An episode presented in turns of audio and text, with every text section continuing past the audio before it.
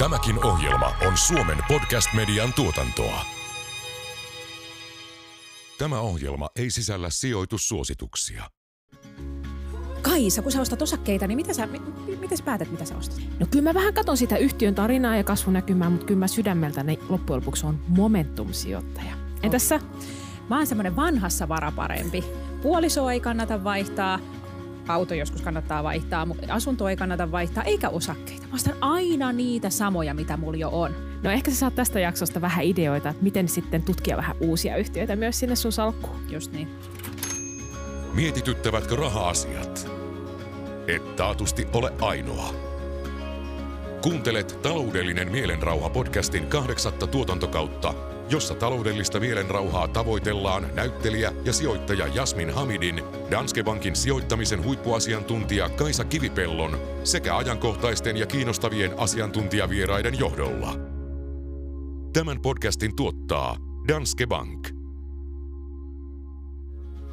Osakkeita on pilvin pimein. Se on kuulkaa kuin karkkikauppa kun menis tyhjän pussin kanssa. Ja vaikeitahan on valita sitten sieltä ne rusinat pullasta. Mutta tänään me löydetään vähän helpotusta siihen, että miten rakentaa semmoinen täydellinen osakesalkku, ettei käy niin, että siellä on kymmentä eri metsäyhtiöitä ja that's it. Joo, ja sitten ehkä opitaan myös siitä, että ei ole mitään sellaista asiaa kuin täydellinen osakesalkku. Ai että jaa. kaikki sijoittajat tekee virheitä, mutta se on sitten sitä niin kuin parhaansa yrittämistä ja jos, jos niin kuin vähän aina voi parantaa sitä omaa kykyä analysoida yhtiöitä ja poimia niitä osakkeita, niin siitä on aina vähän parempi lopputulos. Nyt Kaisa veti maton alta mun.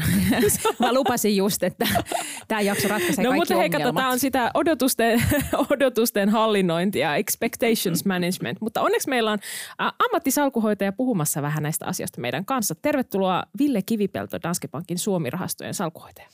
Kiitos, kiitos ja tervehdys kaikille kuulijoille myöskin. Ensin täytyy tietenkin kysyä, mitä salkunhoitaja tekee. Ää, Mä oon kir- kirjoittanut lastenkirjan rahasta ja, ja, ja siinä, jo- jos mä lähestyn siitä näkökulmasta, niin salkunhoitaja näyttäytyy ihmisenä, joka hoivaa sitä salkkua ja paijailee niitä rahoja, huolehtii, että niillä on kaikki hyvin. Mutta mitä sä oikeasti teet? Onko se näin?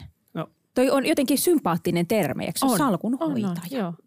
tietyllä tavalla juuri totahan tässä tehdään, eli pääsääntöinen ajatushan on hoitaa meidän asiakkaiden varoja heidän puolestaan, että se on se sen työn merkitys ikään kuin. Ja nämä asiakkaina on sellaisia tahoja, joilla on sijoitusvarallisuutta, mutta ei ole aikaa tai kiinnostusta tai osaamista sitten siihen sijoitustoimintaan itse, jolloin se on antanut nämä rahan sitten salkunhoitajan hoidettavaksi. Eikö se ole hirveät paineet? Onhan Ihmiset on totta- vaivalla säästänyt rahansa ja sun pitäisi sitten jotenkin saada ne lisääntymään. Kyllä siihen tietysti jonkun verran paineita liittyy ja työ on- vastuullista ja usein sitten aika isoista rahasummista puhutaan Mm. ää, salkuhoitajan tapauksessa, niin, niin se, se tuo kunnioitusta siihen tehtävään, että se, siihen suhtaudutaan vakavasti. Kyllä, voin Eikö allekirjoittaa sä, tämän. sä, sä oot Kaisa kanssa du- tehnyt sitä? Joo, mä oon ollut kyllä äh, tuota salkuhoitaja, on hoitanut myös Suomi-rahastoa ja, ja se on kyllä just sitä, että se on tosi mielenkiintoista, mutta myös haastavaa ja vastuullista työtä. Mm. No miten sä Ville kuvailisit sun omaa sijoitustyyliä salkuhoitajana? Minkälainen salkuhoitaja sä oot? Tai siis minkälainen sijoittaja sä oot? Joo, jos lähtisi liikkeelle ensin siitä, että mitä yleisesti salkunhoitajat tyypillisesti normaalina työpäivänä tekee, niin sehän on pitkällistä sijoitusuniversumiin tutustumista. Eli Suomessa salkunhoitajan tapauksessa niin suomalaisiin pörssiyhtiöihin tutustumista ja niiden analysointia.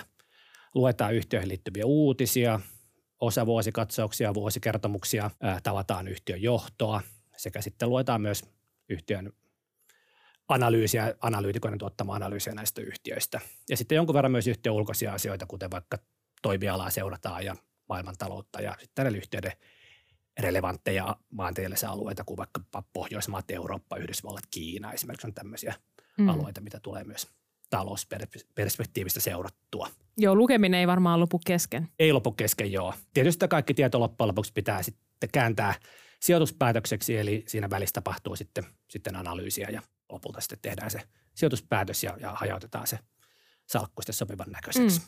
Tämä on se, mitä oikeastaan kaikki luultavasti tekee.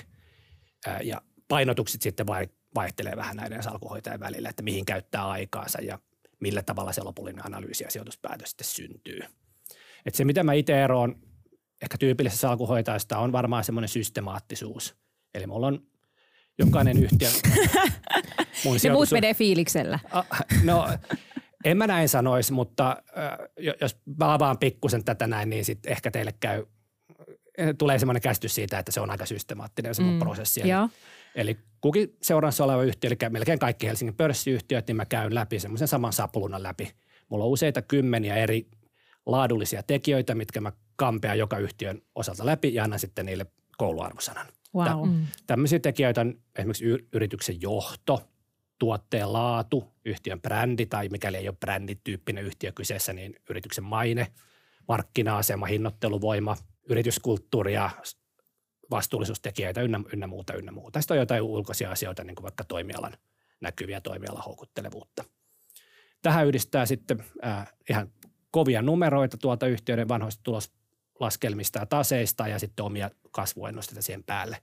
Eli tässä on tämmöisiä tekijöitä kuin liikevaihdon kasvu ja se tasaisuus, sama tulokselle, kannattavuustaso ja taseen vahvuutta ynnä muuta. Ja kaikki nämä sitten myllätään semmoisen massiivisessa Excelissä yhteen ja sieltä tulee sitten arvio yhtiön laadusta ja houkuttelevuudesta. Ja tämä on sun oma systeemi, minkä sä oot luonut. Tämä on mun oma systeemi. Wow. Siinä on siinä on useampia satoja datapisteitä jokaiselle, oh.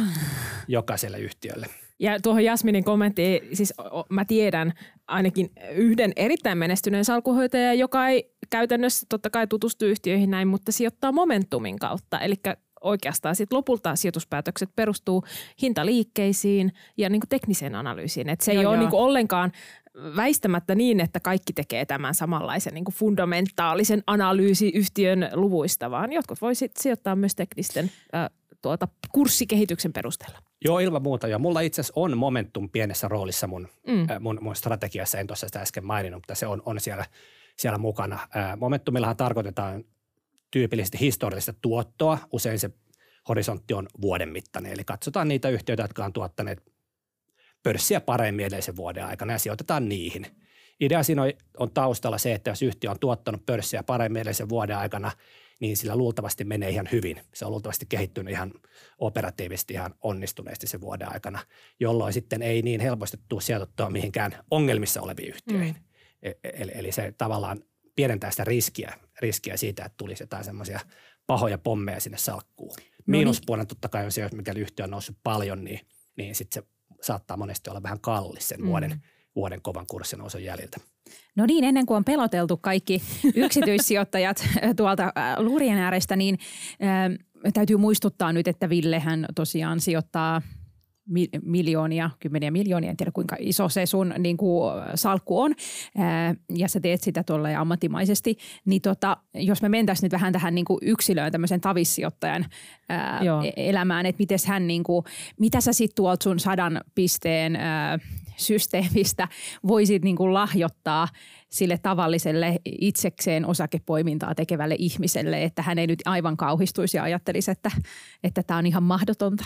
Ihan Mitkä olisi niin kuin ne tärkeimmät semmoiset pointit? No ihan ensimmäisenä pitäisi jollain tavalla ymmärtää se, että mitä se yhtiö tekee.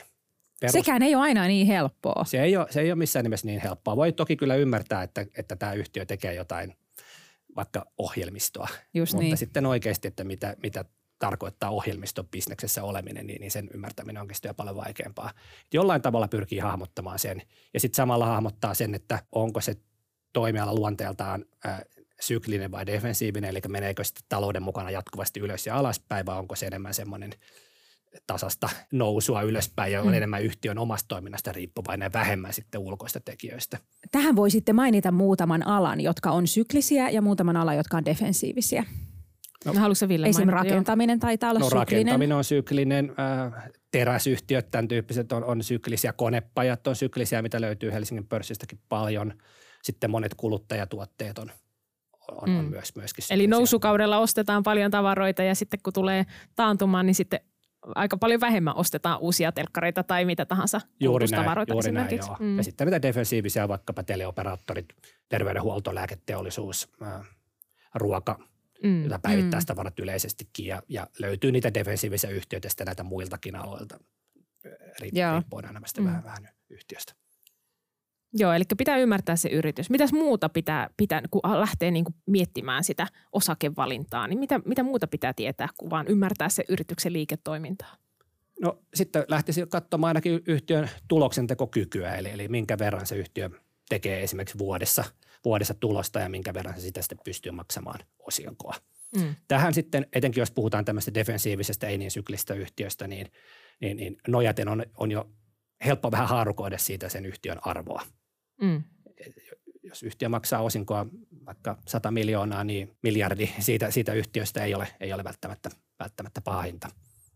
Nyt kerropa, miten sä nyt tuohon lukuun päädyit? No mä päädyin siten, että jos 100 miljoonaa osinkoa, niin, niin jos markkina-arvo olisi miljardi, niin sehän olisi 10 prosenttia osinkotuotto ja defensiivisen Yes. yhtiölle se olisi erittäin houkutteleva. No niin, hyvä. Päästiin vähän matikkaankin, koska sehän on aika semmoista numeropainotteista myös, kun lähdetään sitä tulosta ja tasesta, tasetta katsomaan. Ja se saattaa monta ihmistä myös pelottaa, että miten mä niinku ymmärrän näistä luvuista mitään. Joo, se, se ei voi olla haastavaa ja se on erityisen haastavaa silloin, jos se nykyhetken tulos ei kerro koko totuutta yhtiöstä, vaan, vaan on meneillään esimerkiksi poikkeuksellisen hyvä jakso tai poikkeuksellisen huono jakso tälle yhtiölle. Et, et siksi mä ehkä pien, piensijoittajana lähtisin enemmän tarkastelemaan yhtiöitä, joiden, joiden tuloskasvu ja liiketoiminnan kasvu on melko vakaata. Mm. Et en lähtisi sinne supersyklisiin yhtiöihin ainakaan millään isolla painolla sijoittelemaan, vaan pyrkisin fokusoitumaan semmoisiin yhtiöihin, minkä liiketoiminta on helpommin ennakoitavissa.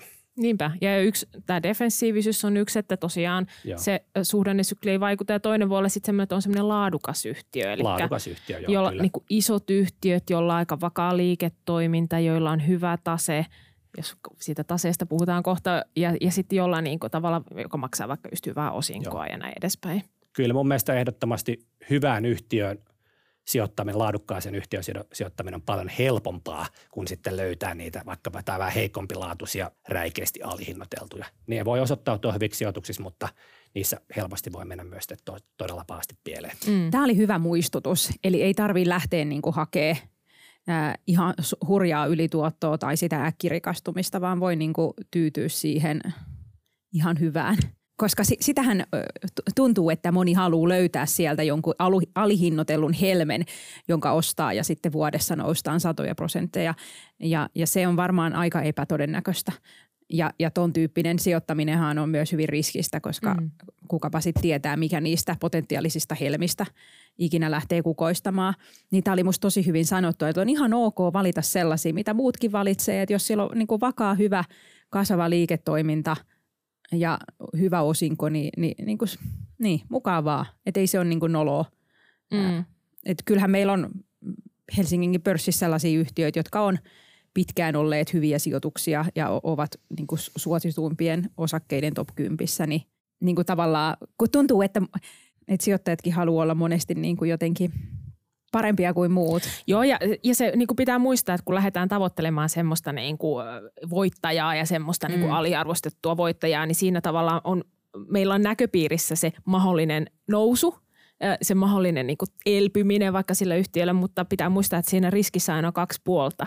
Eli se voi myös sitten niin kuin jatkaa vielä heikommaksi, että, että mun e- ekoja esimiehiä, tuota salkuhoitaja esimiehiä sanoo, että jokainen osake voi laskea joka päivä 100 prosenttia. Että, että tuota, sehän on aina mahdollista, että sieltä niin kuin kurssi laskee vielä enemmän, vaikka se on laskenut jo paljon. Joo, juuri näin, että, että mikäli siellä pörssissä näyttää joku yhtiö olevan teidän oma arvion mukaan tai, tai vaikka mun oma arvion mukaan äärimmäisen houkutteleva, niin sitten voi aina kysyä välillä itseltä, että mitä ne kaikki muut markkinatoimijat, siellä on kymmeniä, tai vä- kymmeniä ammattimaisia toimijoita, jotka sitä samaa yhtiötä seuraa ja ne ei sitä ole kuitenkaan kiinnostuneet sillä hinnalla ostamaan ja repimään osaketta ylöspäin, että et, mi, mik, miksi ne tee sitä, mikäli se on niin ilmiselvä hyvä, hyvä, hyvä Mm. tuottopotentiaaliyhtiö. Niinpä. Se ei tarkoita sitä, etteikö kannattaisi yrittää ja etteikö, etteikö niistä voisi tulla jotain, mutta, mutta ehkä semmoinen liiallinen ole, oletus siitä, että tässä nyt olisi jotain ihan tolkuttomia tuottoja ilman riskiä tarjolla, niin, niin se on ehkä vähän, vähän itsensä huijaamista. Mm, kyllä. No entäs se tasepuoli? Se, jos nyt se tulo, tuloslaskelma voi olla semmoinen, että sen pystyy niin kuin ehkä jokainen sit pienellä harjoittelulla ymmärtämään, mutta miten ihmettä sitä tasetta voi analysoida ja kannattaako sitä edes piensijoittaja, yksityissijoittajan katsoa? Kyllä sitä pikkusen kannattaa katsoa, että ei, ei välttämättä mitään syväluotaavaa analyysiä tarvita. Että, että ihan y, yhtiön nettovelka on semmoinen luku, mikä löytyy jokaisesta osavuosikatsauksesta.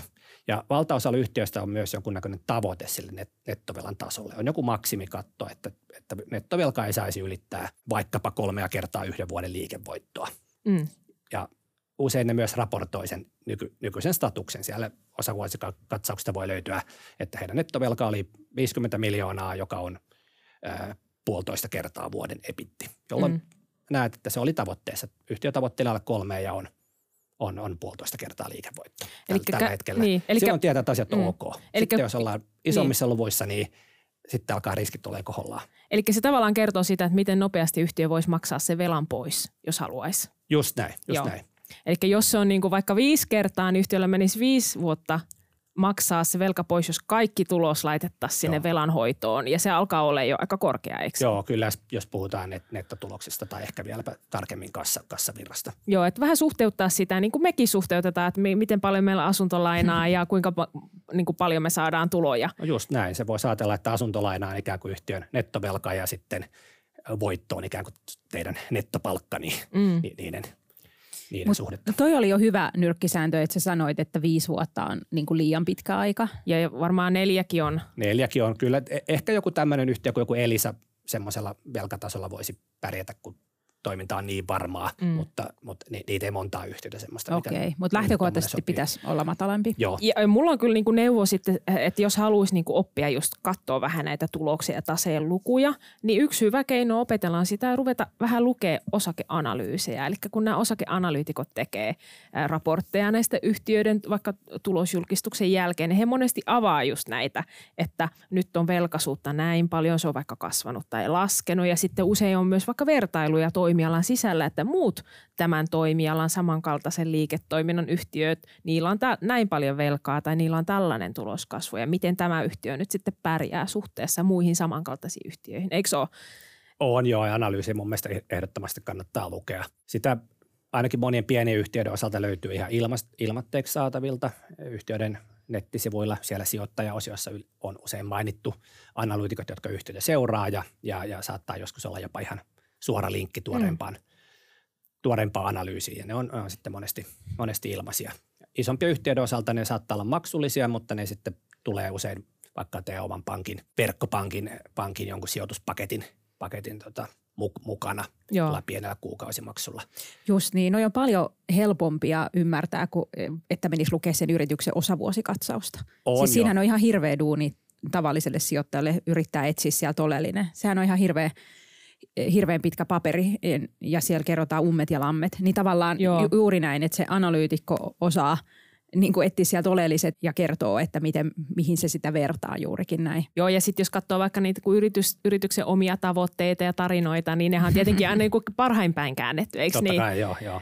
Aika paljon on vastuullisia, kaikki on maailman vastuullisimpia. Ja Joo, joo, ja näkymä näyttää hyvältä. Että harvemmin niin. yritykset sanoo, että itse asiassa meillä menee ihan tosi huonosti ja me ollaan epäonnistuttu. Joo, joo. Ja vaikka yhtiö kommunikoisikin varsin realistisesti, niin yksi asia, mitä yhtiö ei tyypillisesti millään tavalla kommentoi, on sen osakkeen arvostus. Mm. Ne kertoo vain, miten yhtiöllä menee, mutta analyytikkohan tuo sitten sen osakkeen arvostuksen siihen mukaan. Voi olla vaikka kuinka hyvä yhtiö, Totta. mutta jos se on liian kallis, niin se ei välttämättä ole hyvä sijoituskohde. No mitä siitä arvostuksesta pitäisi sitten ajatella, koska sitten toisaalta hyvät yhtiöt on kalliita.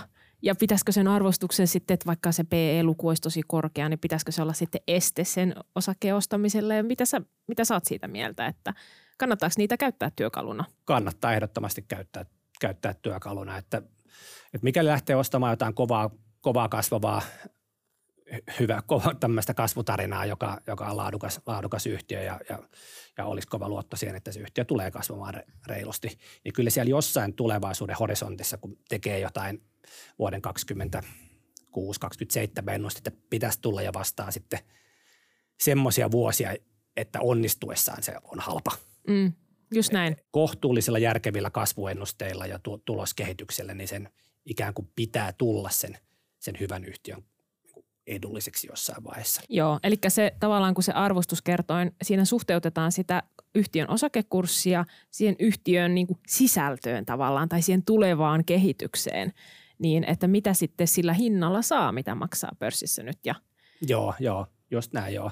Ja historiasta voi pikkusen yrittää myös hakea ennustevoimaa, eli, eli jos on vaikka yhtiö, joka on kasvattanut osinkoaan edelliset kymmenen vuotta joka vuosi ja kasvuvauhti on ollut vaikkapa 5 prosenttia melko, melko tasaisesti, niin voi ehkä ajatella, että se yhtiö voisi jatkaa tätä osingon kasvattamista ainakin jonkun aikaa vielä sillä 5 prosentin vauhdilla. Sitten osinkotuotto on tällä hetkellä vaikkapa 2 prosenttia tämmöiselle hyvälle, hyvälle yhtiölle, niin sitten voisi ehkä hahmotella, että, että voisi yltää vaikka 7 prosenttia vuosituottoon tällä yksinkertaisella logiikalla. Toki siihen sitten vaikuttaa monet, monet tekijät. Mutta. No kannattaako verrata niitä arvostuskertoimia, niitä vaikka just PE eli hinta suhteessa tulokseen tai PB eli hinta suhteessa taseeseen, niin kannattaako vaikka lääkeyhtiön arvostuskertoimia verrata vaikka konepajayhtiön arvostuskertoimiin?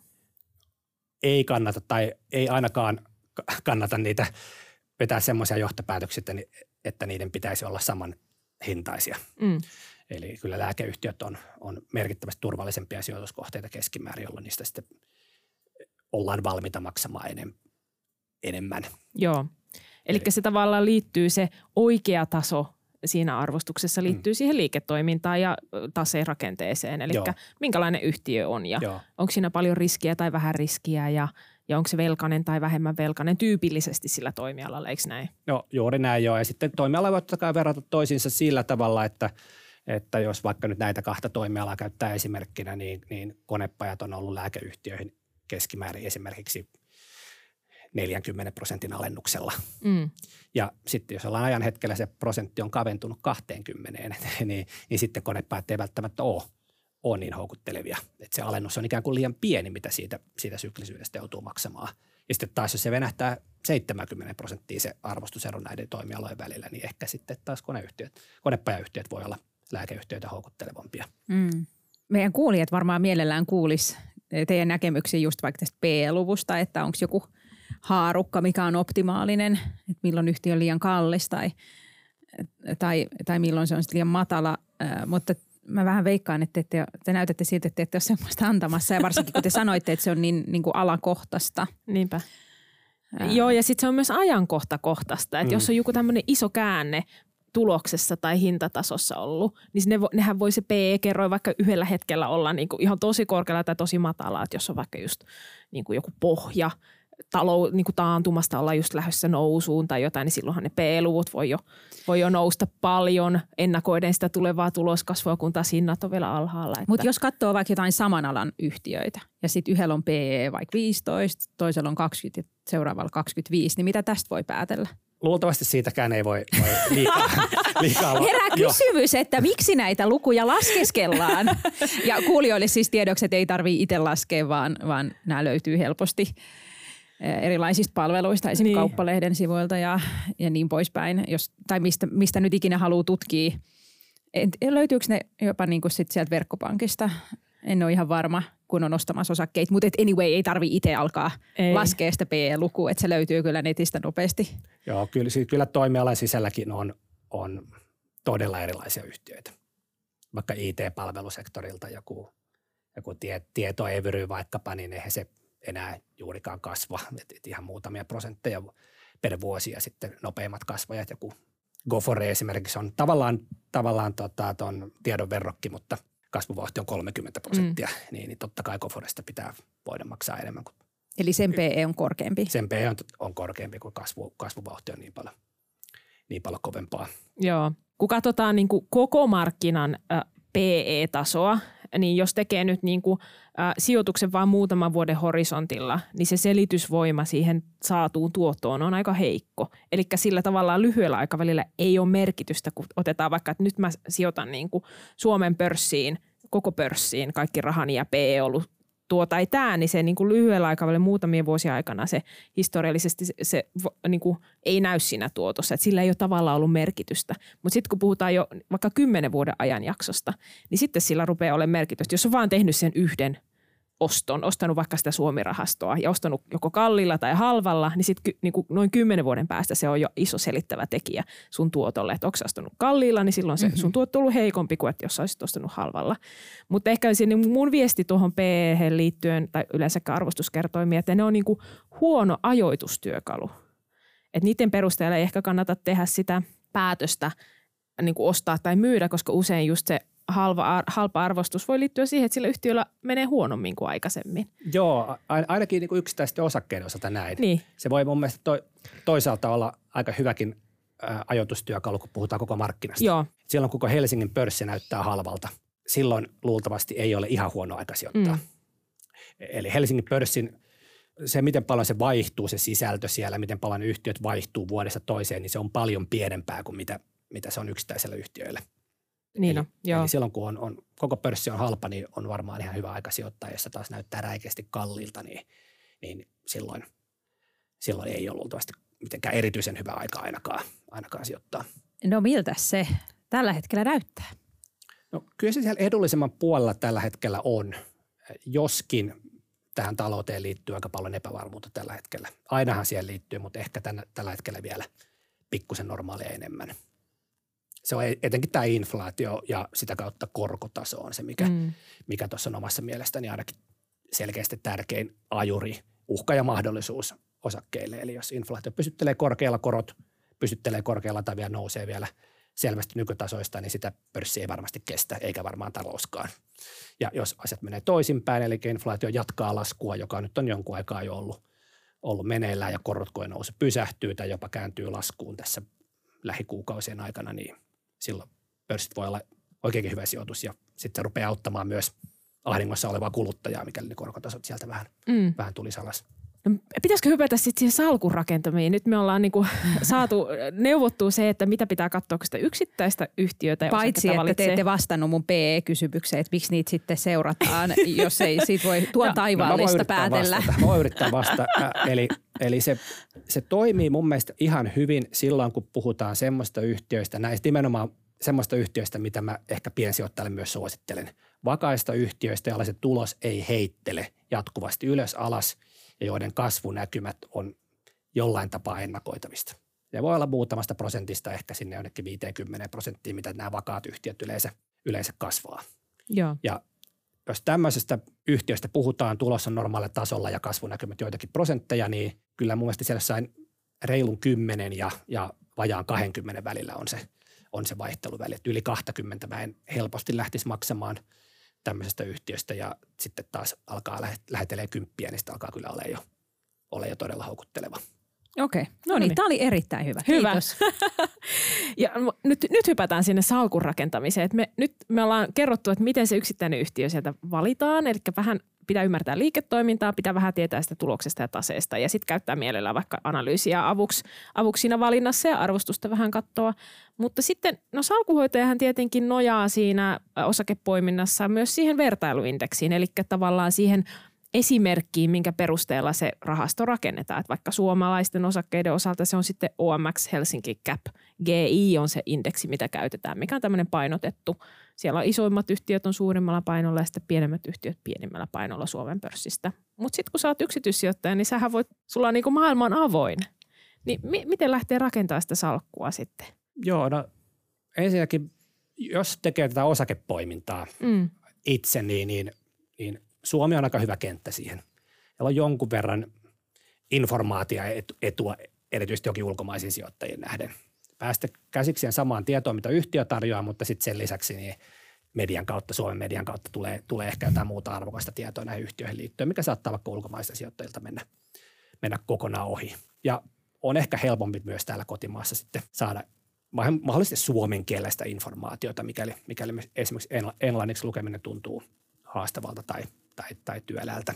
Mm. Se on niin kuin en, ensimmäinen juttu, että se osakepoimintaa mä ehkä enemmän tekisin täällä, täällä Suomessa. Tokikin, mikäli on vähän kokeneempi sijoittaja, niin, niin miksei tuolla muualla Euroopassa ja Yhdysvalloissakin tätä osakepoimintaa voisi tehdä. Mm. Mutta sitten taas hajauttamisen kannalta kyllä suosittelen sijoittamaan myös muualle kuin, kuin Suomeen ehdottomasti, vaikka jonkun rahaston kautta Eurooppaan, Yhdysvaltoihin, ehkä kehittyville markkinoille – Joo, mutta miten sitten sä päätät ne painot? Että mä tiedän, että rahoitusteoriassa monesti suositellaan sitä, että koska siinä kuitenkin sijoittajana et oikeasti tiedä mistään mitään, et niin sun kanssa siis laittaa vaikka tasapainot. Että jos sä valitset vaikka kymmenen yhtiötä sun salkkuu, niin jokaisella vaikka 10 prosentin paino siellä sun salkussa. Miten sä lähtisit tekemään tätä neuvomaan ja mistä sä voit niinku tietää, alaksa valitsee, että ne on ne parhaat yhtiöt sun mielestä olisi isoimmalla painolla vai mitä sä suosittelisit? En mä ehkä tasapainosta itse kovin paljon tykkää. Mä en, ei tule itse asiassa mieleen, että suositteleeko rahoitusseuraa. En mä Se on enemmän tämmöistä, eh, ne rahoitusteoria varmaan suosittelee eh,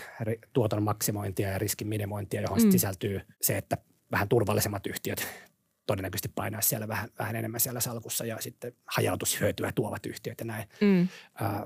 Mä lähtisin kyllä painottamaan parhaita yhtiöitä enemmän kuin tasapainoa. Joo. Ja parhaalla nyt ei tarkoita sit välttämättä sitä tuottopotentiaalia pelkästään, vaan, vaan tuottopotentiaali ja riski molemmat tekijät huomioiden.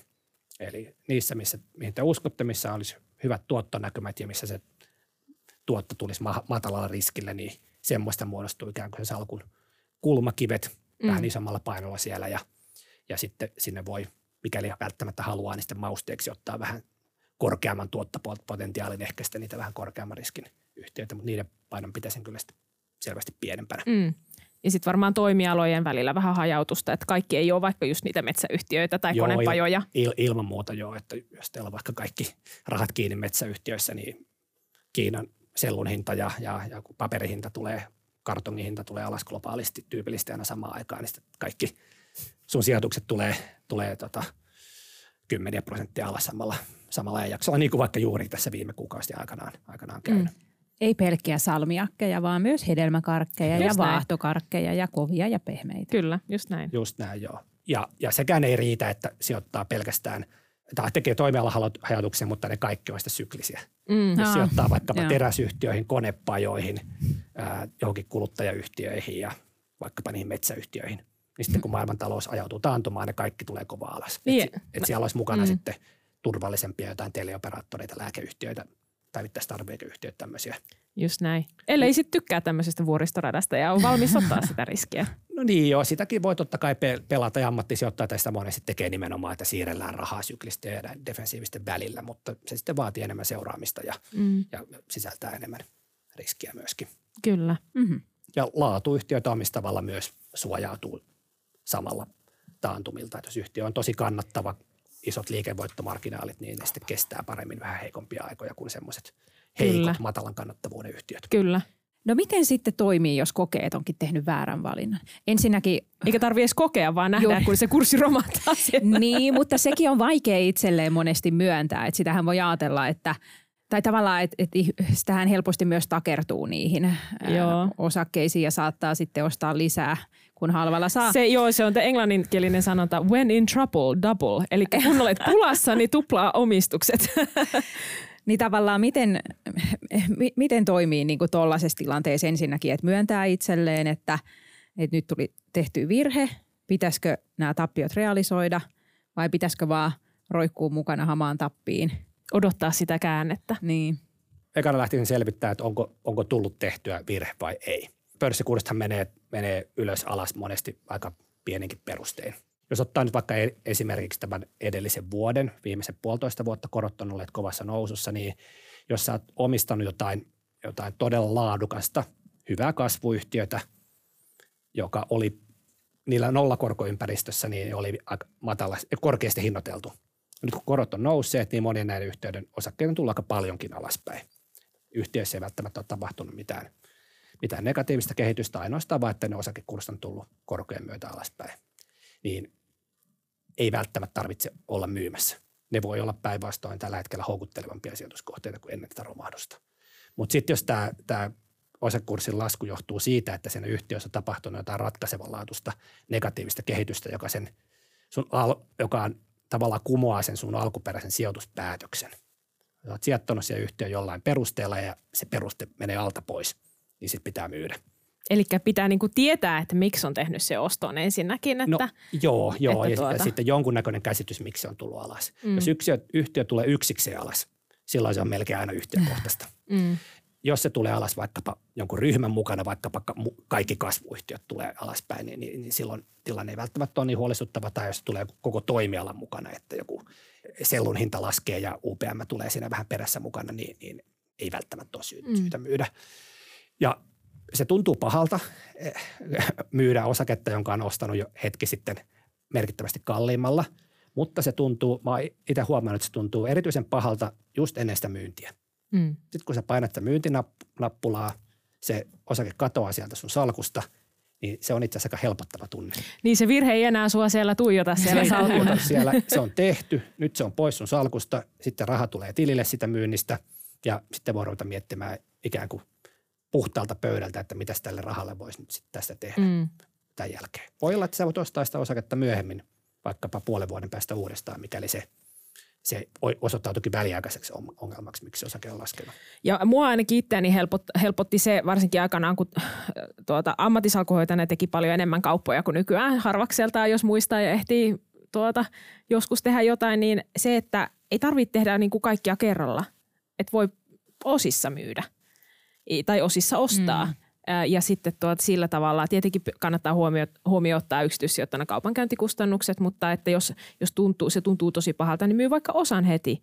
Jos epäilee vaikka, että no nyt sitten kun mä myyn, niin se varmaan heti kääntyy, kääntyy nousuun, mikä varmaan monesti se, se pelko, että myy mm. just sillä viimeisellä hetkellä ja sitten se, sit se tuota toipuukin.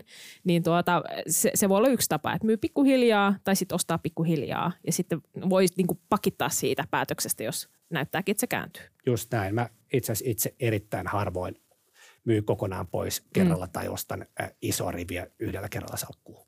Se oma luotto tai luottamuksen puute siihen yhtiön kehittyy yleensä ajan myötä. Mm. Ja sitten myös se, sen, sen tota, sijoituksen kokoa justerataan sen ikään kuin sen luottamuksen muutoksen mukana. Joko hiljakseen alaspäin tai hiljakseen ylöspäin. Just näin. No mitä sitten, jos se, tosiaan se kurssi laskee yhtiökohtaisista syistä, että siellä yhtiössä nyt vaan joko ulkoisista tai sisäisistä tekijöistä johtuen menee huonommin, ää, niin ainakin mulla itsellä semmoinen yksi nyrkkisääntö oli, että jos tulee yksi tulosvaroitus, niin niitä yleensä tulee useampi. Onko se samaa mieltä?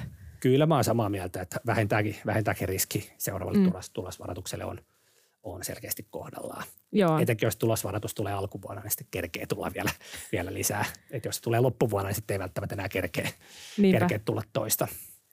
Et ei se, ei se niinku, ainakaan riskikoritusten mikään, mikään tota noin, ainutlaatuinen ostomahdollisuus ole, jos osake tulosvaroitukseen pikkusen tippuu. Joo, just näin, että se ei kannata heti laittaa niin sanotusti kättä alle, koska ne voi olla niitä putoavia puukkoja. Just näin Mä rakastan kliseisiä sijoitussanontoja. Se on just hyvä. Riskit on vähintäänkin kohdallaan. Kyllä. sanotaan näin. Näillä opein siis eteenpäin, mutta totta kai meidän täytyy vilkaista vähän kristallipalloa. Sä Ville tuossa vähän mainitsitkin, että taloudessa on nyt epävarmuutta, kun ei nimenomaan tiedetä, että miten se inflaatio ja korot kehittyy, mutta pystytkö kuitenkin kertoa meille, että, että miltä se osakkeiden, erityisesti Helsingin pörssin osakkeiden tota, loppuvuosi näyttää, tai mitä asioita niin kannattaa huomioida, mitkä asiat voivat mennä niin tai näin? Mm.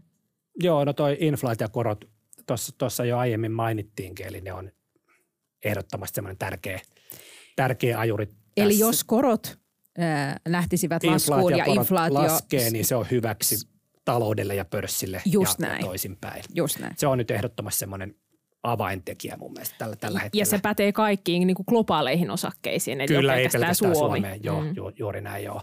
Mutta sitten jos miettii, että tässä on nyt näitä ongelmia Helsingin pörssiyhtiöllä ollut viimeisten kuukausien, noin vuoden, ehkä vähän reilu vuoden aikana, muun muassa nousevat korot, nousevat kustannukset, komponenttipulaa, heikko kuluttaja, ainakin neljä, neljä mainitakseni.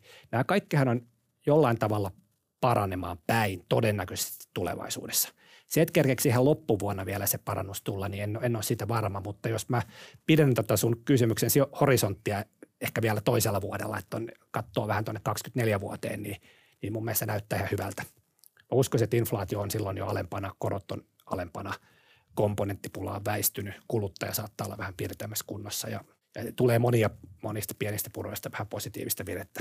Mm. Oi, ihanaa. Valoa tunnelin päässä. Nyt kun itselläni tota, just tuossa männäviikolla tarkistettiin toi asuntolainan korko, niin just tämä Villen puhehan kuulostaa siltä, että niinku nyt vaan niinku ostoja osakkeisiin, että, että nousu on tulossa, niin vielä kun olisi sitä ylimääräistä rahaa, mutta kun se kaikki la- lapioidaan sinne. Se ei ole, et ole yksin varmaan tämän haasteen kanssa, mutta tietenkin aina kun löytyy, niin tuota, kyllä niitä niin kuin suomalaisiakin osakkeita kannattaa sinne varsinkin pitkän aikavälin salkkuun sitten ostella, jos, jos haluaa tehdä osakepoimintaa. Että kyllä meiltä Mm. löytyy hyviä yhtiöitä Suomen pörssistä Ihanaa. myös. Hyvä Suomi. Joo, kyllä, kyllä sitä löytyy ja, ja sitten tosiaan pitää muistaa, että suomalaisilla pörssiyhtiöillä monilla on se liiketoiminta aika globaalia, että ei tässä pelkästään Just Suomen niin. talouden, talouden varassa olla. Tai edes Venäjän Ei edes Jasminin, Jasminin tuota, ostovoiman varassa, niin kurssit laskevat, kun Jasmin ei saa syydettyä rahojaan osakemarkkinoille. mutta se on näin. kurssit voi laskea sen takia, että, että Jaspin lisäksi muutama muukin mm, ei saa syydettyä. Että kyllähän jos tämä korkotaso tulee alaspäin ja ihmisillä jää vähän enemmän rahaa sitten palkasta, niin sitä voi piensijoittajat voi palata osakemarkkinoille, joka voisi olla semmoinen yksi, yksi lisäpositiivinen ajuri jollain Kyllä. tähtäimellä. Kyllä. Joo. Hei, mahtavaa. Mahtavaa. Kiitos. Kiitos. Kiitos. Kuuntelit taloudellinen mielenrauha podcastin kahdeksatta kautta. Ohjelman tuotti Danske Bank. Kiitos kuuntelusta. Jos pidit tästä ohjelmasta, muista seurata podcastia Spotifyssa tai tilaa ja arvostele Apple Podcastissa, niin muutkin löytävät ohjelman pariin.